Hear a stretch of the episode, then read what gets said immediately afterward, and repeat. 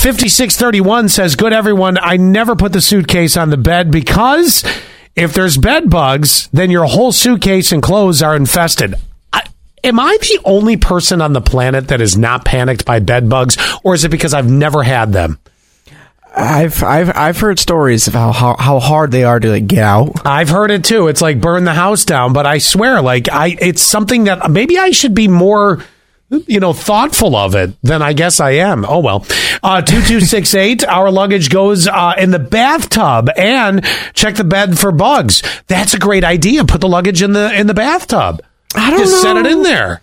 Maybe get like a towel, then like lay lay that down, then put your suitcase on top of that. And then the towel can have the bed bugs. It'll work Yeah, perfect. And yeah. then 7329, that's why they make suitcase stands for, uh, well, they, I, that's what I was saying. The, the, the X thing with the three straps in it. And you've never seen one of those No. at a hotel. Well, maybe you just haven't looked for it unless they're taking them out of hotel rooms. I'm not sure.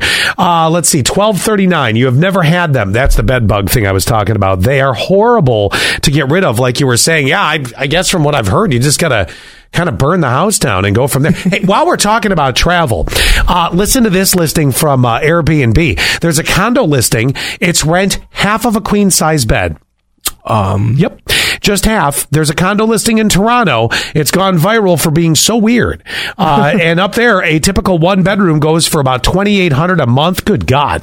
this listing uh, for a downtown, uh, it said uh, Lakeview apartment costs $900, but you have to share the only bedroom and the one queen size bed.